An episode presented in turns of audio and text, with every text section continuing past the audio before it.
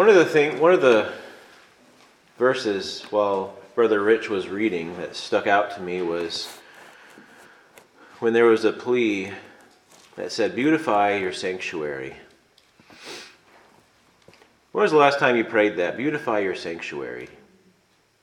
Do you even know what that means today? Like, what are we supposed to do with that today? Are we supposed to pray, "Lord, beautify your sanctuary," in the same way that perhaps that they may have thought about that back in the day? With a temple that was supposed to represent the holiness and the purity and the beauty of God. Of course, by the time that was written, it had been very much unkept. Can't remember off the top of my head if it had been burned by that point. But how do we pray, "Lord, beautify your sanctuary"? Because back then, the temple was the sanctuary. The temple was what people were supposed to come to see the beauty of the Lord. The world was supposed to come to Israel, to come to Jerusalem, to come to the temple. That's where they would see the holiness of God on display by this temple. What do we do with that? Are we supposed to overlay our wood trimming with gold? And are we supposed to pray to God that He'd beautify the sanctuary here? Is that what we're supposed to be praying for? I don't think we could afford to do that, right, Kirk? I haven't looked at our finances yet, but I don't think we could cover stuff in gold. The difference between today and yesteryear is in yesteryear, the world was expected to come and see the holiness of God. Today, the sanctuary of the Lord goes out and reveals the holiness of Christ to the world. We are the sanctuary, we the people. We have been given the commission to go and share the beauty of Christ with the world. We are the sanctuary. So when we pray, "Lord, beautify your sanctuary," what we ought to be praying is, "Lord, help me to be more like Christ. Help me to be more like Christ so that when I go out, when people see me, they glorify their Father who's in heaven." So we should be praying, "Lord, beautify your sanctuary." We should be praying that, but with the intent that the Lord will make us more like Jesus so that Jesus, when we go out, He would be magnified so that the world might behold the beauty and the holiness and the glory of God because they see it in His new temple, which is our bodies. Matthew chapter 14. Now there's a short little story that Matthew is telling here.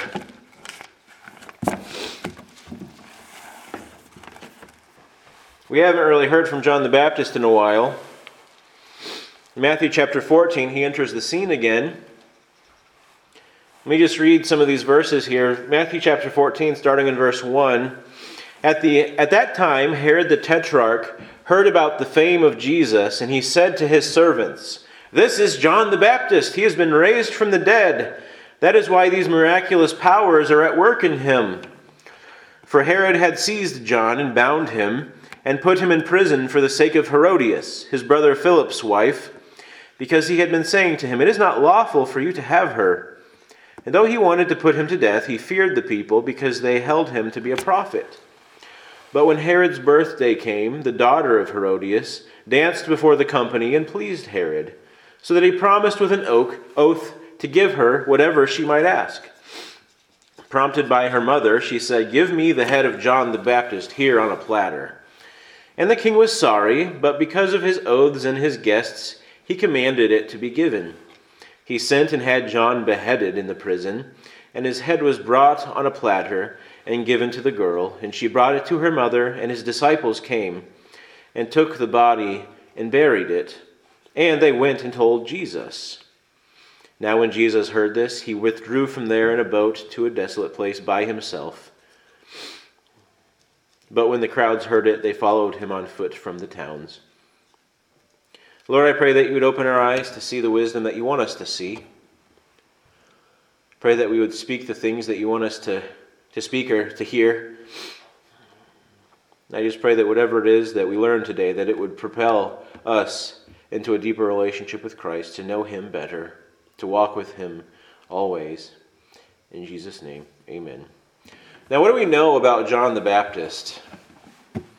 We know that he was born just prior to Jesus. We don't really have a whole lot of detail about his childhood.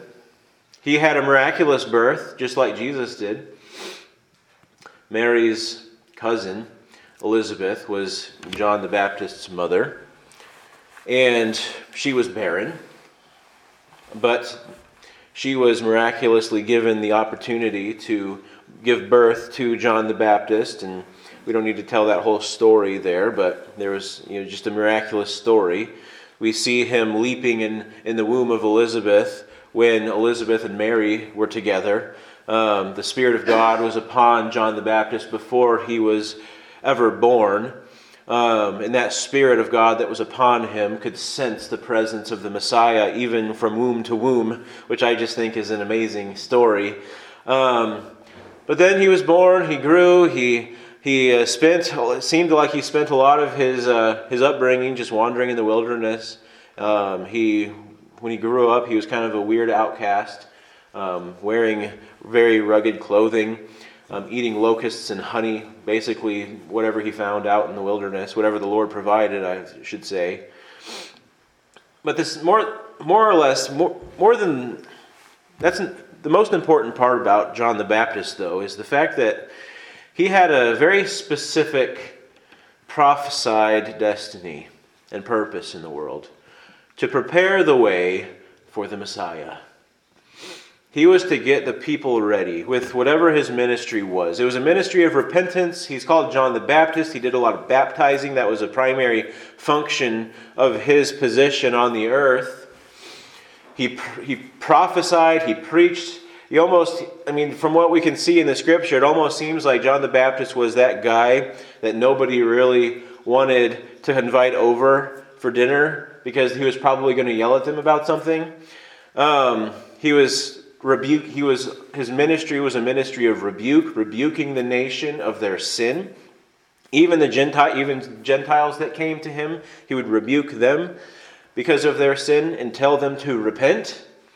Because the time is at hand, return to God, for time is short. And in this story, we see him again. He is rebuking Herod the Tetrarch, again a Gentile, somebody who is ruling over part of the nation of Israel under Rome.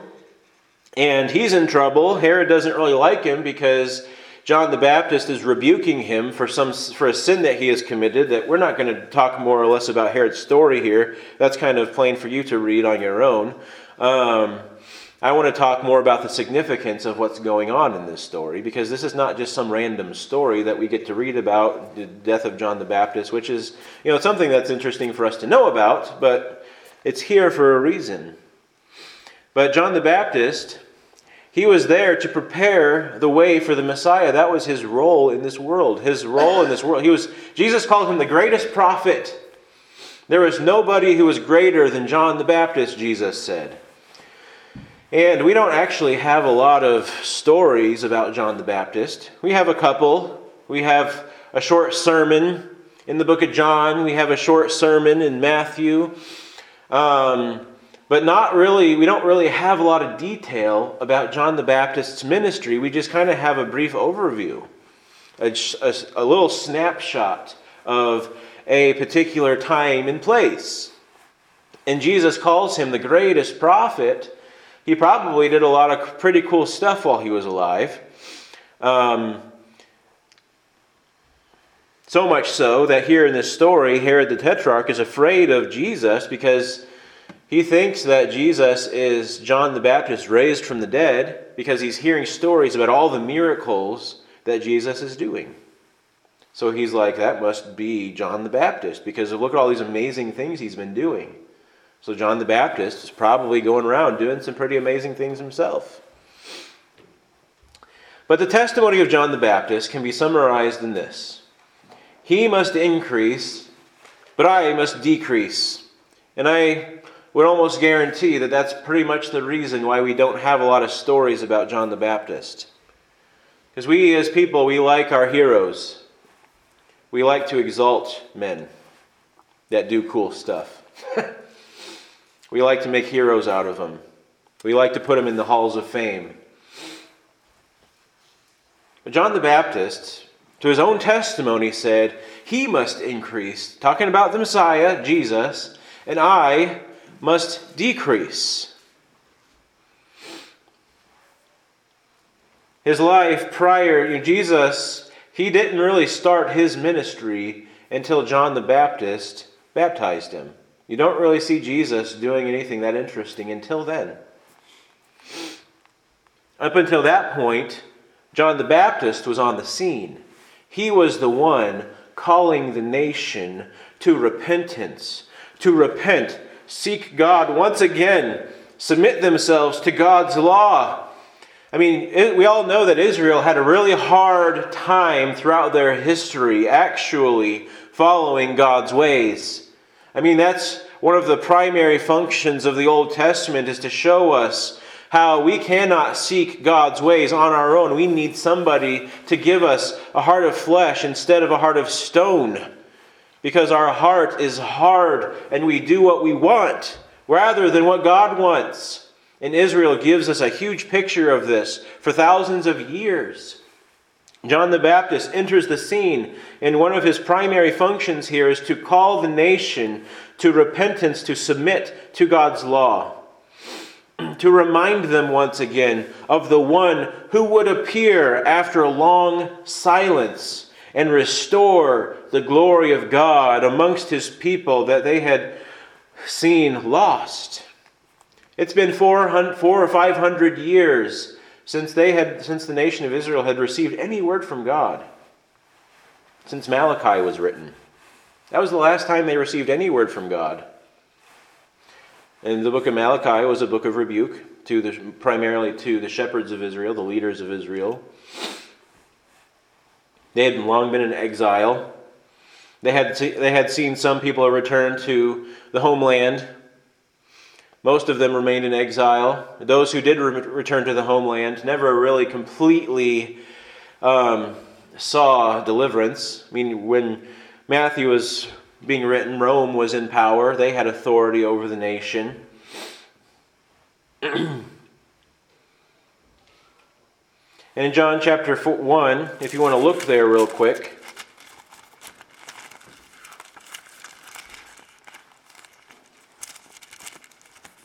John chapter 1, starting in verse 14.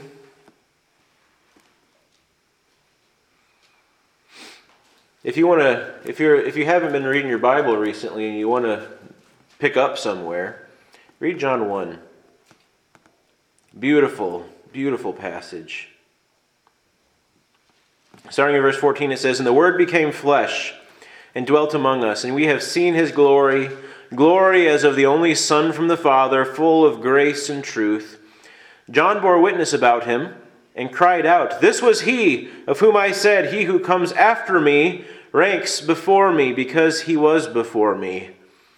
For from his fullness we have all received grace upon grace. For the law was given through Moses, grace and truth came through Jesus Christ. No one has ever seen God, the only true God, who is at the Father's side. He has made him known.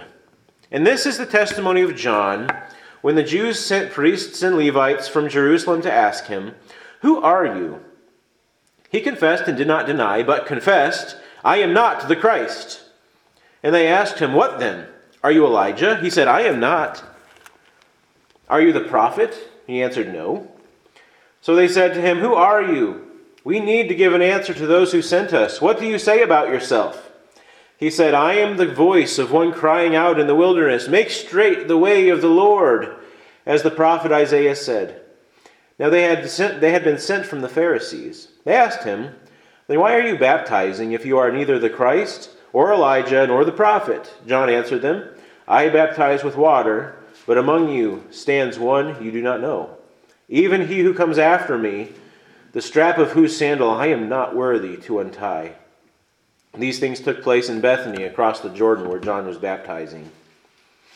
The next day he saw Jesus coming toward him and said, "Behold, the Lamb of God who takes away the sin of the world. This is he of whom I said, 'After me comes a man who ranks before me, because he was before me.' I myself did not know him, but for this purpose I came baptizing with water, that he might be revealed to Israel. And John bore witness.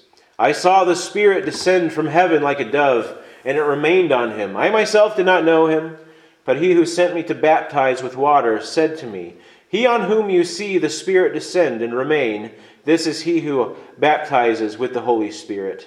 And I have seen and have bore witness that this is the Son of God." The next day, John was standing with two of his disciples, and he looked at Jesus as he walked by and said, "Behold, the Lamb of God!" The two disciples heard him say this, and they followed Jesus. And then skip over to chapter 3, starting in verse 22. "After this, Jesus and his disciples went into the Judean countryside, and he remained there with them and was baptizing. John also was baptizing at Aenon near Salem, because water was plentiful there, and people were coming and being baptized, for John had not yet been put in prison. Now a discussion arose among some of John's disciples and a Jew over purification. And they came to John and said, 'Rabbi, he who was with you across the Jordan, to whom you bore witness, look, he's baptizing, and all are going to him.'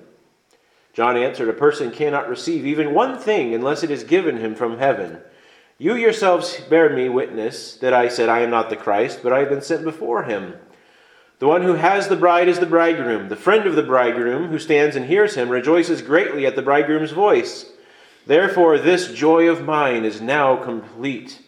He must increase, but I must decrease.'" Now come back to Matthew chapter 14. We see here a great, just studying the teachings of John the Baptist and seeing his testimony, it thrills my heart. It's one of the most clear presentations of who Christ is, and in a form of prostration. John is just filled with humility. He knew his place more than anybody. He knew from prophecies, sure, but also just by the very nature of who the Messiah was, that he wasn't a man who was supposed to have any name amongst the people.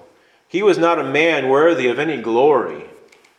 And please track with me. I'm not just giving you a biography of John today. This all has to do with our passage in John chapter 14.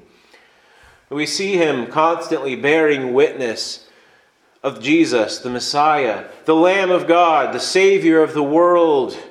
The Lamb of God being the Savior of the world. This is the same concept. A lamb in a man or woman's time in Jerusalem was symbolic of sacrifice for sin. And this is how John the Baptist portrayed this Messiah throughout his ministry. Jesus was going to be the Lamb of God. It's an appropriate time to talk about Thanksgiving. Thanksgiving being a time where we think about what the Lord has provided. The first time we see the name of God, Jehovah Jireh, which name means the Lord provides, is way back in Abraham's day, when God told Abraham, "Take your son Isaac up on that mountain and kill him as a sacrifice."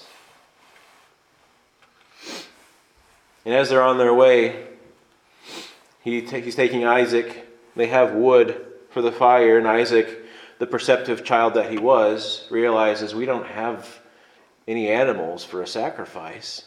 Father, where's the lamb for the sacrifice?" And Abraham says, "Jehovah Jireh, the Lord will provide a sacrifice."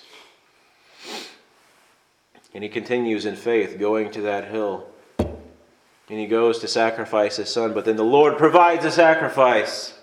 The angel of the Lord stops him, says, "Stop. There's a ram caught in the bushes over there. Sacrifice that. Don't sacrifice your son." Jehovah Jireh, the Lord provides. And here, John the Baptist's ministry was a ministry about Jehovah Jireh.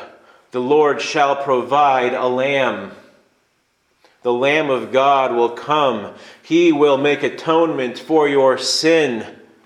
He's calling the people to repentance, okay? Not so that they can erase their own sins, because that sometimes that's what we feel like we're doing when we pray. We've screwed up, we've made a mistake, and we pray, God, forgive me. We think that in our prayer we're somehow atoning for our sin. That's not what we're doing when we're praying. We're placing our sin upon the shoulders of one who can take it away, right? Because Jesus is the Lamb of God. He is the sacrificial atonement for our sin. He is the one who assuages the wrath of God as the Lamb who is slaughtered on our behalf. And that's the ministry of John the Baptist. He is pointing people to Jesus through pointing them, first of all, to repentance, readying them to receive the long-awaited Messiah. He's telling them, return to God. Return to what the law has spoken concerning the Messiah who would come and take away your sins. The Lamb of God, he was prophesied to come. John the Baptist was the one, the forerunner to come. Ready the people. He's coming. He's going to be here. Get ready for him. Repent. Return to the Lord so that you'll be ready when he appears. So that you'll be ready to put your faith in him, the Lamb. So now, in John the Baptist's ministry, when Jesus approached him to be baptized, this was very telling to John the Baptist.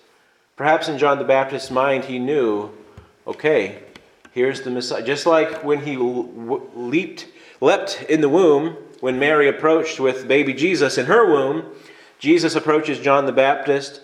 His spirit reveals to him that this is the long-awaited Messiah, the Lamb of God that you have been readying the people for. Okay? And in John the Baptist's mind, he's thinking too, he's here. There he is. He's getting us ready. The Lamb of God is here. He is stepping up to the plate. So now it's time for me to start falling behind the scenes. He was on the forefront of the attention of the Jewish people for a while because he was the one preaching. He was the one rebuking. He was the one performing miracles. He was the one baptizing. He was the rabbi of rabbis. But now Jesus comes. He steps up to the plate. He's calling his disciples. He's asking John the Baptist to baptize him. And John the Baptist knows the time is now. It is time for me to start shrinking. And when his disciples approached John the Baptist, rabbis had disciples. It's not just a Jesus thing, but a Jewish thing. Rabbis had disciples. John the Baptist was considered a rabbi. He had disciples that he was training and teaching. Nathanael, one of Jesus' disciples, was John the Baptist's disciple until Jesus came, and then Nathanael switched over. Fun fact. And his disciples come and ask him, hey, Jesus, that man that you were with, he's baptizing people now, and his disciples are baptizing people, and everybody's going over there. People are leaving us. People are no longer coming to you, John. People are now going to Jesus. Aren't you concerned about that a little? Is he kind of getting in on your turf, you know? And he's, this is your territory, John. Aren't you worried about this? John says, no. Even though he came after me, he's been here before me. He knew exactly who the Messiah was. The one who was there way back when. The great I am. The ever-present, ever self-sustaining one. He knew the Creator when he saw him. And he knew that he was not worthy to even loosen the buckle on his sandals. He was a created being, created by this very man that he baptized.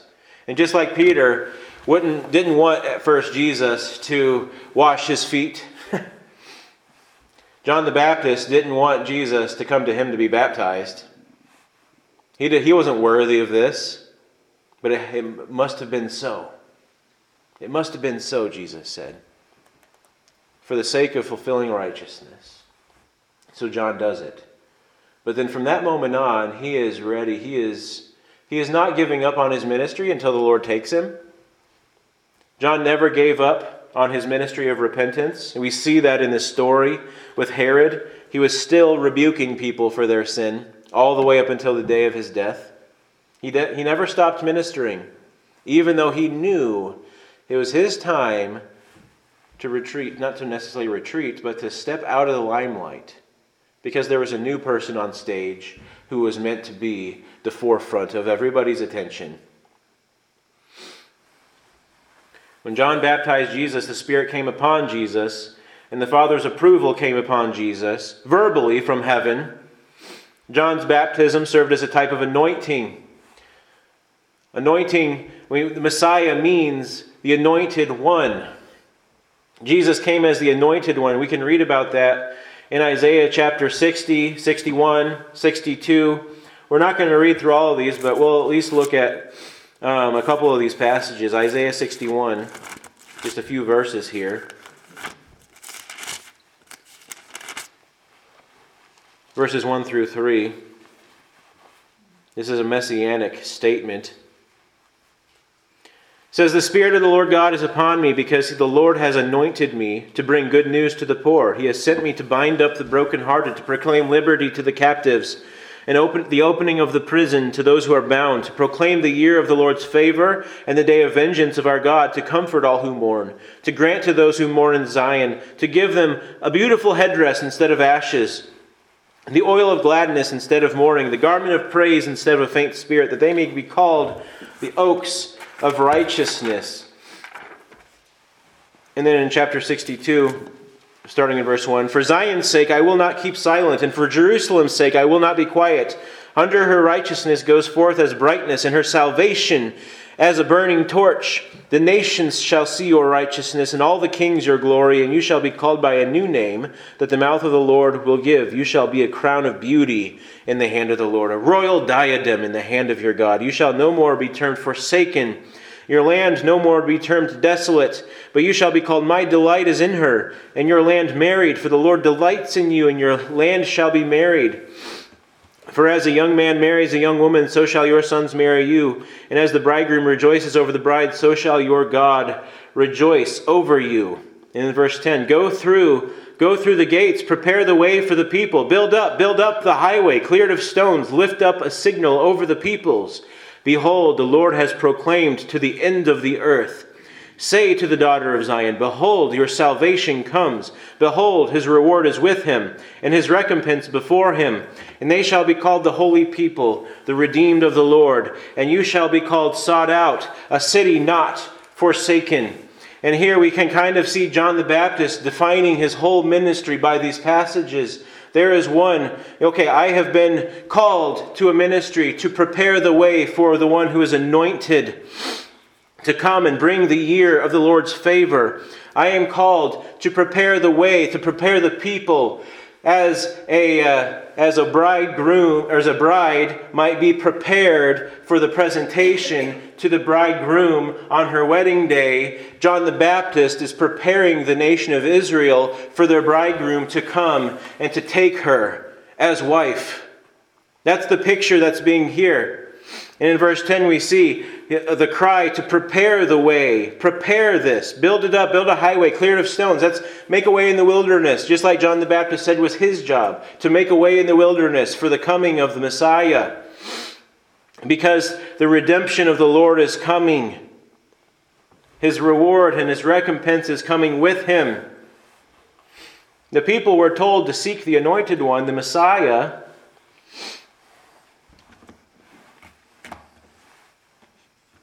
and John the Baptist was preparing them because he was coming.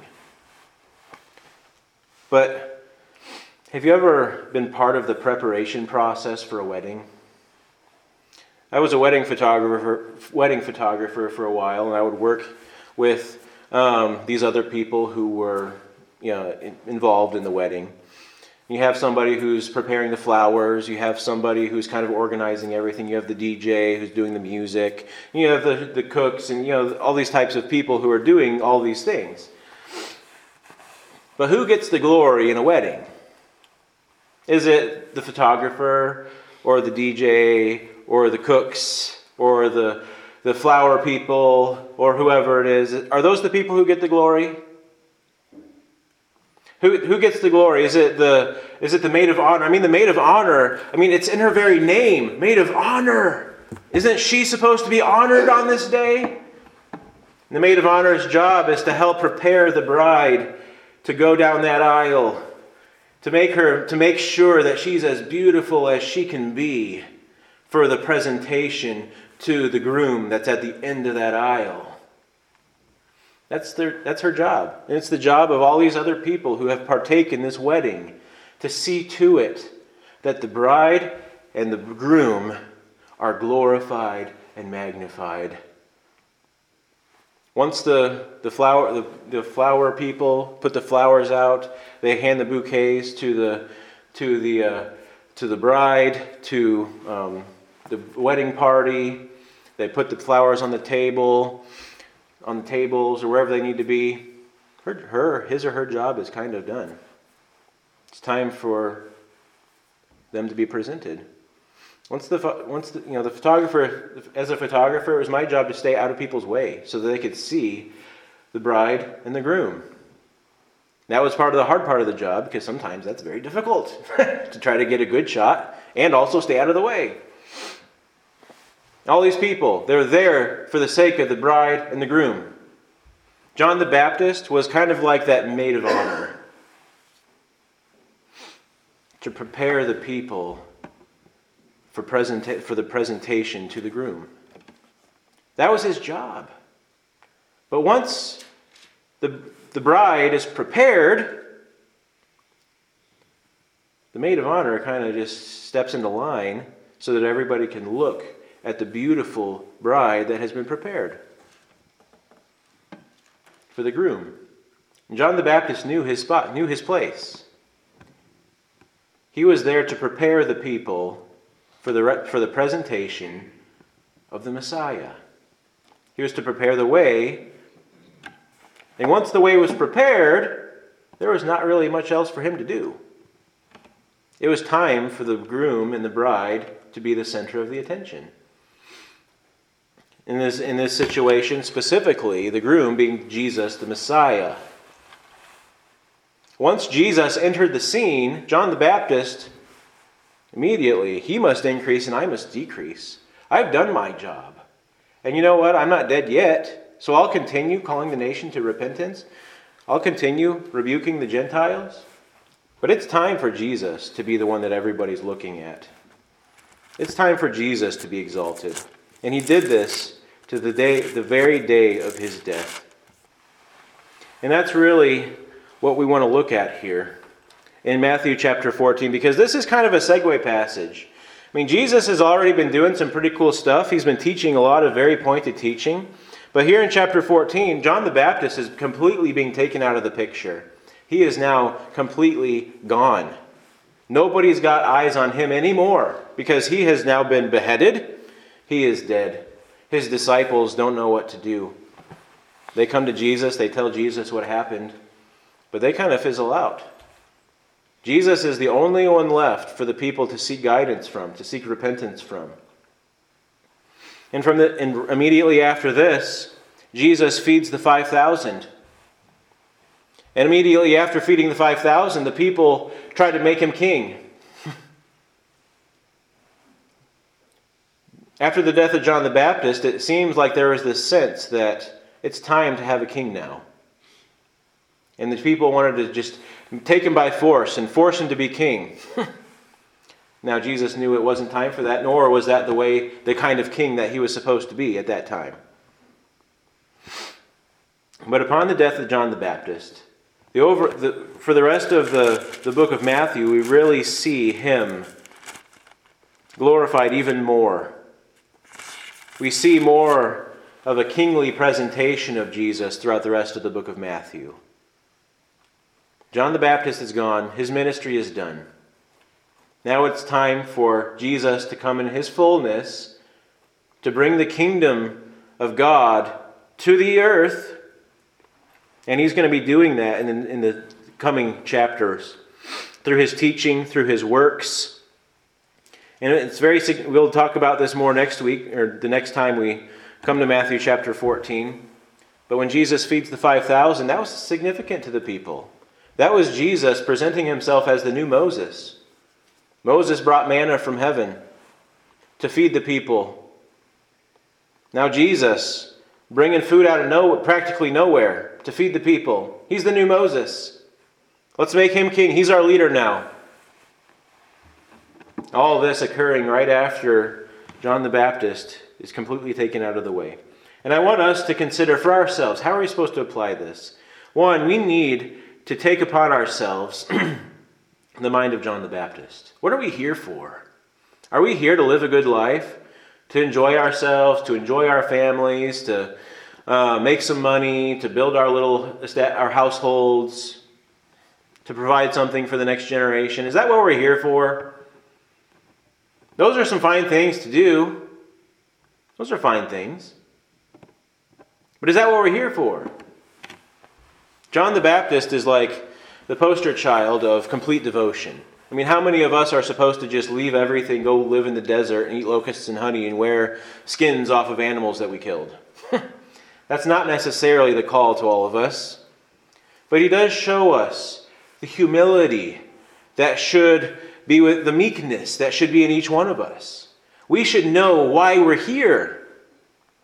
To come to Christ and to glorify Christ. To trust in Christ, to follow Christ, and to glorify him throughout the earth. We can pray. I mean, I wasn't planning on tying this in with the beginning portion. That was just kind of a freebie. But God, beautify your sanctuary so that the glory of Christ may be seen everywhere, because that's what we're here for. We're not here to just live a good life and then die. You live, you die. That's just kind of the way things go, right? No, we have a purpose. Not exactly the same purpose as John the Baptist, but similar. His meekness is a testament to us that, yeah, I must decrease so that he may increase.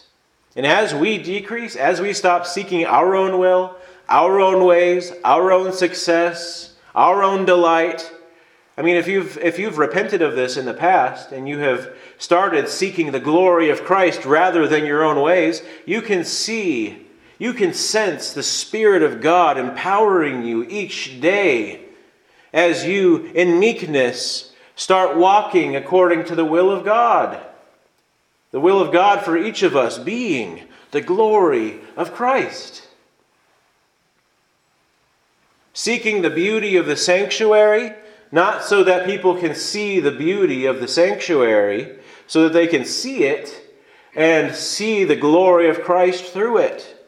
The temple was beautiful, not so that people could glory in a beautiful temple, but so that they could glory in a holy God, and a beautiful God, a God of provision and power and authority. So when we think about John the Baptist, we need to be thinking, we need to be seeing his testimony and praying the same things. God, help me to decrease so that he might increase. Not that we bow out of society, not that kind of decreasing necessarily, but we decrease in regards to what are my priorities in life? Are they all about me? In my little establishment here on this earth? Or are they, as Jesus taught us, Our Father who art in heaven, hallowed be your name, your kingdom come, your will be done on earth as it is in heaven.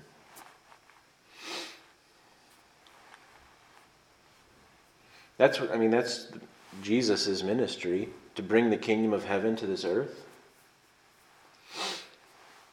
Still in the process of that, we'll find fullness in the days to come. But we need to take the meekness of John the Baptist upon us and recognize, I am here for a reason. John the Baptist walked fully in the reason why he was there. He didn't stray one way or the other from it. We need to take his example. Get rid of our distractions, or at least reevaluate all these other good things that we're pursuing, and think, how can I do this to the glory of Christ? Rather than just for the sake of, well, it's the wisdom of man to be responsible with my money, okay? How can I be responsible for the glory of Christ? How can I be pure for the glory of Christ? How can I be a good father, grandfather, great-grandfather, grandmother, for the glory of Christ? How can I be a member of Peniel Bible Church for the glory of Christ? And not just so that I feel like I'm doing the right thing and going to church. How can I do the right thing for the glory of Christ rather than the glory of myself? How do I get off the stage so that Jesus can be the only thing that people see? Let us think those thoughts. Let us pray those prayers. God, show me how I can do this. Because if we were to go through all those different things and all these different elements of our life and how can we glorify Christ through these things, we could be here for days. Because there are so many different elements of our lives that we should be using for the glory of Christ. But make it a source of your meditation. The Lord has provided redemption for you. Not just so that you can be saved, but so that you can also go then and glorify Christ in this world. So let us be thankful for what God has given us. Let us enjoy the grace of God. But then let's also go and glorify the grace of God in Christ Jesus. Lord, help us in this journey of life. Help us to take the testimony of John the Baptist and learn from him. Let us learn meekness, because the meek are those who you offer your salvation to. Forgive us for how we have strayed. Forgive us for our pride. Forgive us for our self-sufficiency. And I pray that our lives would be covered with the name Jehovah Jireh. In Jesus' name, amen.